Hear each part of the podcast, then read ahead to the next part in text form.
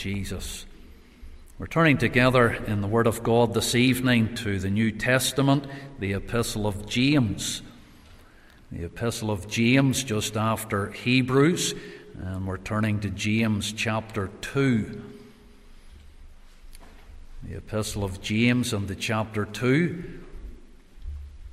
And I'm sure, like me, this is a portion of Scripture that you have read and meditated upon many times.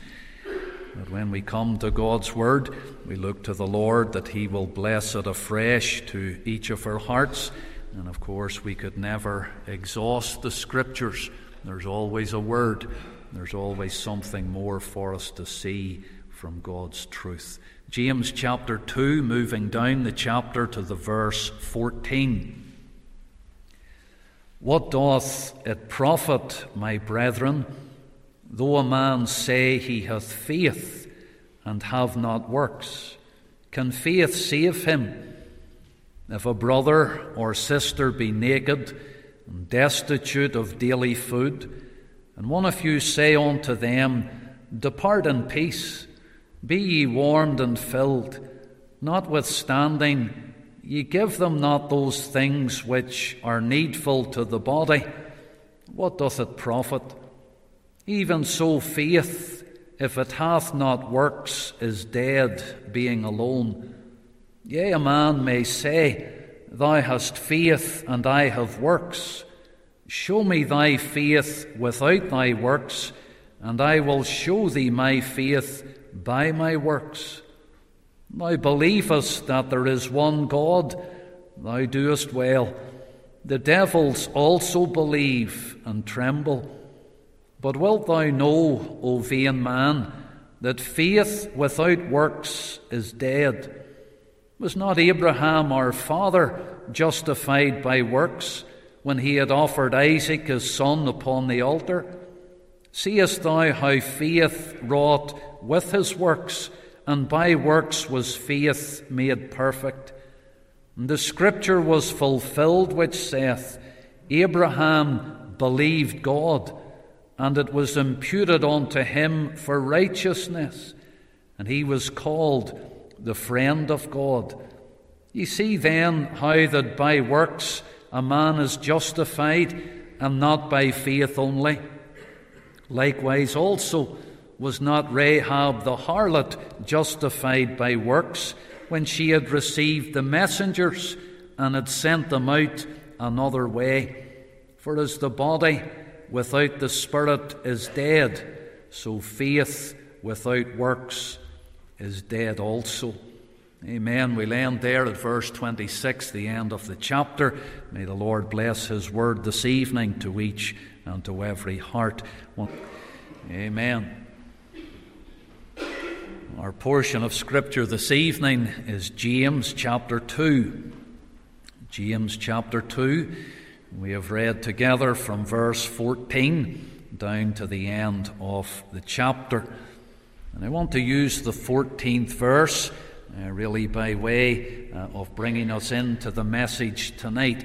Verse 14 What doth it profit, my brethren, though a man say he hath faith and have not works? Can faith save him? And tonight, from this portion of Scripture, I want us to look at three types of faith. Three different types of faith. And let's just look to the Lord in prayer that we would know the Lord's help in the ministry of His Word together this evening. Our gracious God and our loving Father, how we thank Thee tonight for the opportunity in the gospel and even our Father, for a sense of Thy presence with us already. We rejoice, O God, that we can sing these great hymns of Zion and that we can praise Thy holy name together. We thank Thee, our God, that we can open up the Scriptures and we can read Thy Word. And we ask our Father tonight that as we would come to the ministry of that Word, that Thou wouldst touch my lips with that live coal from off the altar and help me, our Father, to speak well of my Lord and Saviour Jesus Christ, that He alone would have all the praise, the honour, and the glory. Lord, reach into hearts tonight, we pray. even to the salvation of precious souls. We ask these things for Jesus' sake. Amen. Well, the passage of Scripture tonight brings faith into focus. And in the verse 14 that we have started with tonight, there is a very clear profession of faith. There's the claim there in verse 14 that this individual has faith. What doth it profit, my brethren, though a man say he hath faith? And so it's picturing for us tonight an individual who is saying they have faith. They are professing to have faith in God. They're claiming to believe in God. And I'm sure we have asked individuals before, Do you believe in God? And many individuals will reply positively and they will say, Oh, yes, I believe in God. I'm not an atheist. I wouldn't deny that there is a God. And so they say they have faith. They believe in God. It is good, therefore, and I believe it's necessary to examine our faith. In fact, it's very scriptural. In 2 Corinthians, the chapter 13 and the verse 5, the Apostle Paul said before he closed that letter, Examine yourselves whether ye be in the faith, and prove yourselves. And so there's that scriptural call for an examination of our faith, yea, whether we be in the faith. And therefore that faith is to be tested and examined in the light of Scripture. And the faith that cannot be tested is a faith that cannot be trusted. And if we claim tonight to believe in God, then we should be very willing to put our belief and our faith under the test of Holy Scripture. I was reading this portion during the past week, and it just struck me afresh how there are three different types of faith being referred to in this portion. Three different types of faith, but of course we would emphasize that there is only one true saving faith. And the reason that I come to this passage tonight is that we each would have assurance that the faith that we have tonight is the faith that saves, is the faith that is going to take us right through to heaven itself the importance of faith. Hebrews chapter 11 and the verse 6 says, For without faith it is impossible to please God. It is essential that we have this true, genuine faith in the Lord, that faith that really saves. Therefore, I want to come to the three different types of faith, taking each one in turn. Let us look at them together. The first type of faith that comes before us in this portion of Scripture is a dead faith. When you look there at verse 17, it says, Even so faith, if it hath not works, is dead, being alone. And that verse is speaking to us about a dead faith. If you look at verse 20, but wilt thou know, O vain man, that faith without works is dead? A second reference to this dead faith. And when you look at verse 26 at the end of the chapter, for as the body without the spirit is dead, so faith without works is dead also. And three times over here in this short portion of Scripture, we have this reference and this repetition to a dead faith. It's repeated. And repetition in the Bible is there for emphasis. It's something that's being underlined. The Holy Spirit would be calling our attention tonight to think about this faith that's described in the Bible as a dead faith. We thought this morning about repetition, a repetition of the truth. And here we have this repetition coming before us tonight, giving us an example of dead faith a faith that is lifeless, a faith that is vain, a faith that is empty. Oh, there is the profession. No doubt there's the profession. The individual is saying they have faith, but it's James himself, under the inspiration of the Holy Spirit, who examines this faith, analyzes this faith, and comes to the verdict it's worthless. It's a dead faith. The problem, you see, is there's the profession. Though a man say he has faith, there's the profession, but there's no proof. There's no evidence that the work of grace has actually taken place within the heart. And James wants to give us an illustration and an example of that. And he says in verse 15 of our Bible reading, If a brother or sister be naked and destitute of daily food, and one of you say unto them, Depart in peace, be ye warmed and filled, notwithstanding, ye give them not those things which are needful to the body, what doth it profit? And here's this individual who claims that they have faith in God, but there's something missing. There's something vital that is missing, and that which is missing is works. Works will always follow faith. And in particular, James wants to pinpoint a specific work. And it's a work that involves a practical love. It's a work that involves compassion and care for others. You see, Christianity is really love in action. At the very basis of Christianity, there is love. It was love that drew salvation's plan. The gospel in the nutshell in John 3 and verse 16 God so loved the world that he gave his only begotten Son.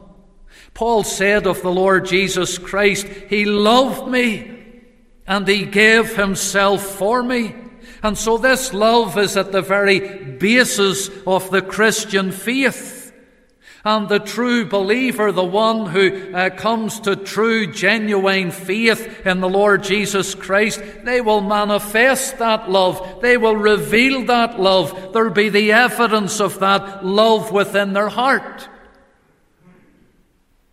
There'll be a love to God. We're to love the Lord with all our heart, with all our soul, with all our mind, with all our strength. Love for the Lord will be there if it's true, genuine faith. A love for the Word of God. The Saviour said, If ye love me, keep my commandments. There'll be a following of the Lord. There will be obedience to the Lord. There will be a love for brothers and sisters in the Lord. Again, it was the Saviour who said, By this shall all men know that ye are my disciples, if ye have love one to another. A love for our brothers and sisters in the Lord, a love for the lost. For those who were lost and dying in sin, when Paul was writing to the Romans, he said, I have great heaviness and continual sorrow in my heart for my kinsmen according to the flesh. He had a love for the souls of men and women. In those verses of Scripture that we have read, you can see that James is referring to a brother or a sister in the Lord. When you look there at verse 15, if a brother or sister, And so it's speaking about one who is within the family of God. And here's that love for brothers and sisters in the Lord. And James, by way of this example and illustration, he's showing us that this love is missing in dead faith. True faith will show this practical love. But in dead faith, this specific work is missing. This practical love is absent. And the apostle John will actually highlight this as well in 1 John chapter 4 in the verse 11. He says, "Beloved, if God so loved us, we ought also to love one another." No man hath seen God at any time. If we love one another, God dwelleth in us, and his love is perfected in us. Hereby know we that we dwell in him and he in us, because he hath given us of his Spirit. And John says, here's the acid test, here's the proof. True faith is manifested in a practical love for brothers and sisters in the Lord. Here's the test of faith tonight.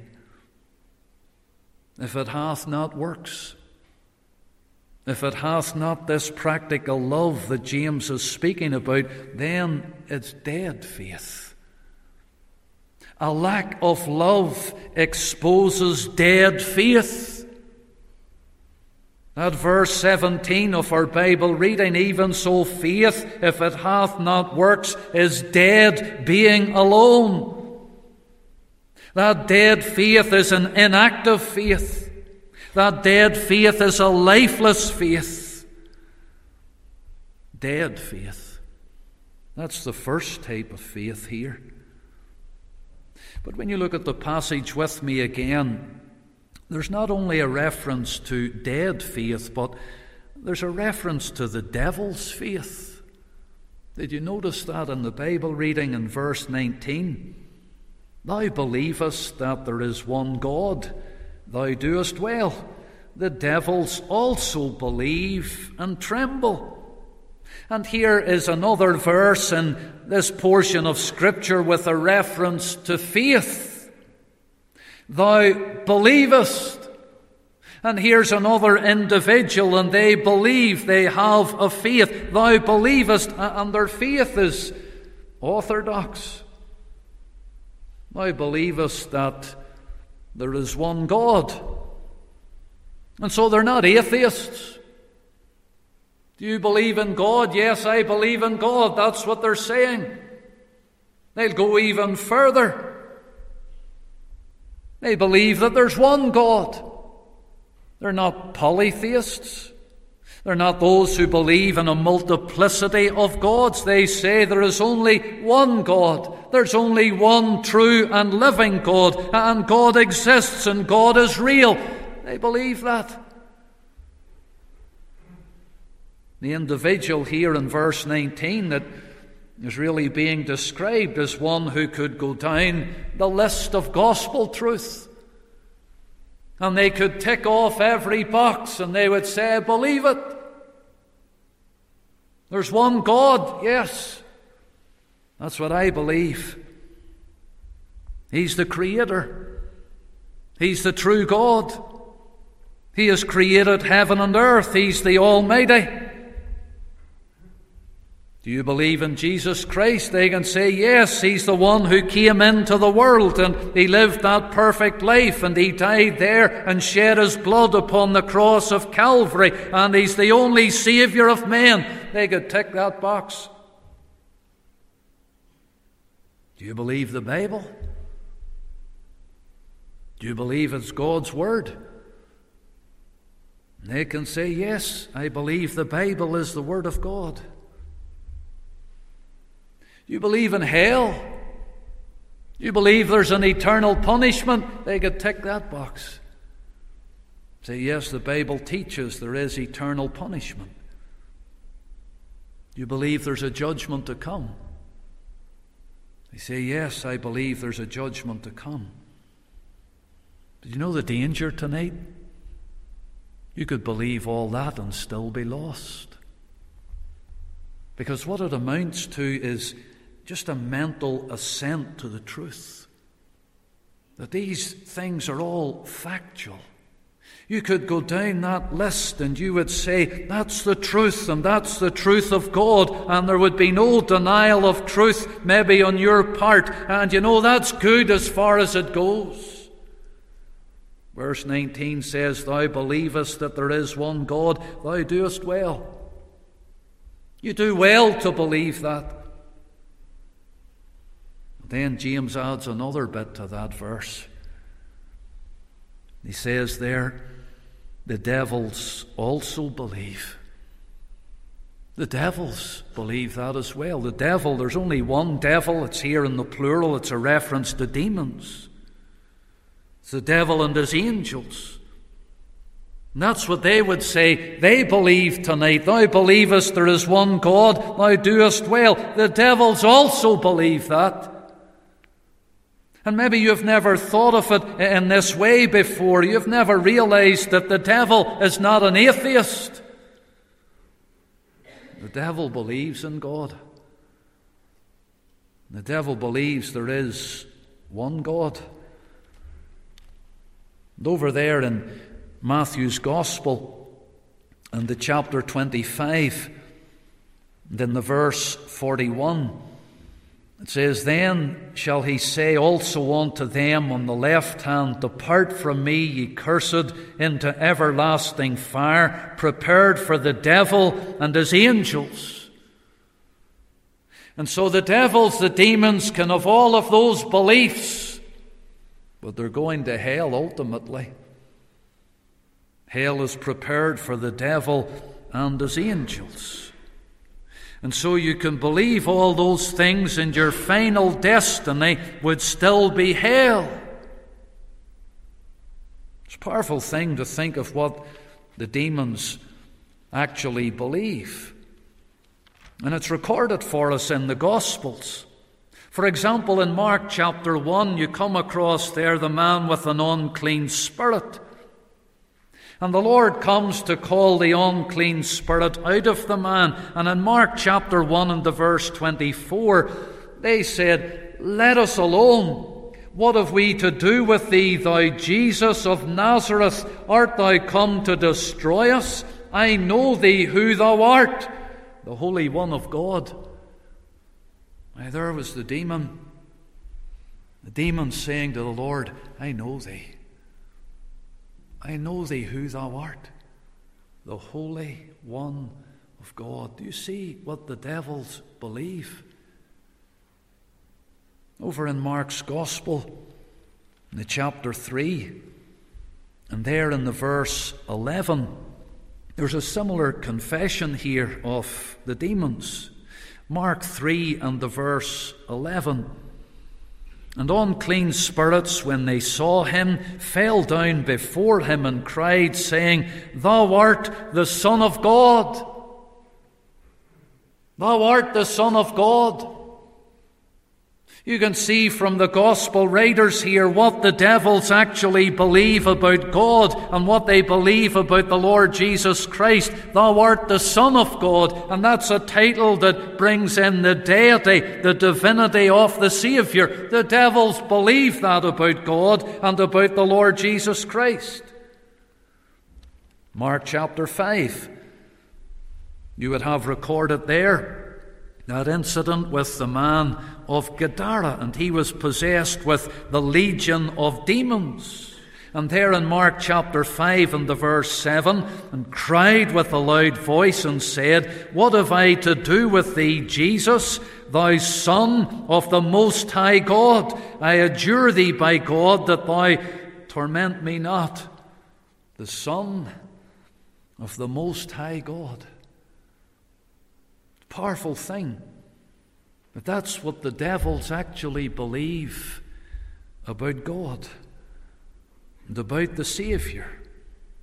And furthermore, they do believe in the judgment to come. And they do believe in eternal punishment. In Matthew's Gospel, in the chapter 8 and the verse 28, and when he was come to the other side, unto the country of the Gergesenes, there met him two possessed with devils, coming out of the tombs, exceeding fierce, so that no man might pass by that way. And behold, they cried out, saying, What have we to do with thee, Jesus, thou Son of God? Art thou come hither to torment us before the time? That's what the demons said to the Lord there. Art thou come to torment us before the time? The time that they were referring to was the judgment to come. They knew that ultimately they would perish and they were going to be cast into the lake of fire. But they're saying, it's not the time. Have you come before the time? so they knew what was ultimately going to happen place of torment. Art thou come to torment us before the time? The devil believes all these things. The devil believes in God, believes there is one God, believes that Jesus Christ is the Son of God, believes that there is a judgment and an eternal punishment to come, and ultimately they're going to perish. And it shows us tonight that the devils believe, and you can believe all the facts of the gospel, and you can believe all the truths of the gospel. You could still be a lost soul. Do you know the devil's beliefs? You know what those beliefs actually do? Those beliefs confirm their misery. Those beliefs confirms their state before God. And so it is with the unconverted soul. Do you see what the devils do here when they believe these things? The end of verse 19 says they tremble. They tremble. Thou believest that there is one God, thou doest well. The devils also believe and tremble. This is the only place in the New Testament scriptures where that particular word appears. And it's a word that means to shudder. To shudder. It's a word that means to be struck with extreme fear confronted with the claims of Christ and the gospel and the consequences of the gospel, it causes them to shudder with extreme fear. The prospect of that judgment and that eternity to come, they tremble and they shudder because of no hope. No hope. Maybe unsaved soul tonight you wouldn't deny the things of God. There's not a truth in the Bible that you would deny. But maybe the thought and the prospect of eternity tonight would make you tremble. The Holy Spirit of God striving with you would make you shudder. But let me say for you tonight, there is hope. For you tonight, there's opportunity. For you tonight, there is a way to come savingly to the Lord Jesus Christ. He's the one who suffered upon the center tree in order that you might be saved. And to fulfill that plan of salvation, the Lord Jesus Christ laid down his life that he might take it again. And tonight he's a living Saviour and he's ready to save you and He's willing to save you, and He's able to save you. And so we can see tonight, by way of examination, there's a dead faith, and there's the devil's faith. And there's what we'll call, thirdly, a delivering faith. You look at verse 23 of our Bible reading, it uses Abraham as the example here. And the scripture was fulfilled, which saith, Abraham believed God, And there's the third type of faith that you find in this portion of Scripture. Uh, Abraham believed God, and it was imputed unto him for righteousness, and he was called the friend of God. And this third type of belief, this third faith, is that true faith, that genuine faith, that saving faith tonight. Way back there in the Ur of the Chaldees. Abram, as he was then, he believed in God. Didn't believe about God, he believed in God. That book of Hebrews, in Hebrews chapter 11, and there in the eighth verse it says, By faith Abraham. By faith Abraham. And here is Abraham's faith, that true, genuine, saving faith. And he proved that faith was real because he obeyed the Lord and he went out not knowing whither he went. He was willing to follow the Lord. And when the Apostle Paul was looking in Romans for an example of true, genuine, saving faith, he went to Abraham. Abraham, who was the friend of God and the father of the faithful. And there in Romans and in the chapter 4, he speaks about the faith of Abraham. Verse 20, he staggered not at the promise of God through unbelief, but was strong in faith, giving glory to God, and being fully persuaded that what he had promised he was able also to perform, and therefore it was imputed to him for righteousness. And here we have Abraham as that true example of that genuine saving faith in the Lord Jesus Christ. Some would want to argue that the Apostle Paul and the writer of this epistle, James, are contradicting one another. That Paul teaches in the Romans that we're justified by faith, and James is teaching here in chapter 2 we're justified by works. But of course, there is no contradiction. They're looking at the same truth from different perspectives. They're giving the head and the tail, uh, the root uh, of the same argument. One's looking at it from a Godward side, and before God, we're justified by faith alone in Christ alone. But from a manward side, there's the outward evidence. Before man, we're justified by our works. They see the evidence. It's the inward work of grace that is revealed outwardly in the life. The head and the tail of the same argument. And Paul could say to the Romans, therefore, being justified by faith, we have peace with God through our Lord Jesus Christ. And he could say to the Ephesians, For by grace are ye saved through faith. And that not of yourselves, it is the gift of God, not of works, lest any man should boast. For we are his workmanship, created in Christ Jesus unto good works they're both teaching the same thing, Paul and James. Good works will always follow that true, genuine faith in the Lord. And so you can see tonight that saving faith.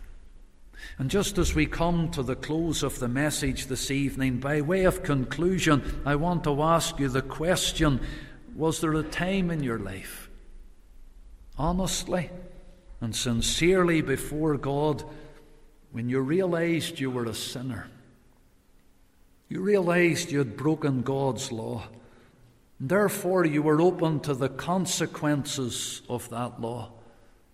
And as a result of that, before God, you repented of your sin and you turn from your sin, forsaking that sin, and you embrace the Lord Jesus Christ as He's freely offered in the gospel, and did you come to rest by faith upon Him, accepting Him as your Saviour? Can you look to that time in your life tonight?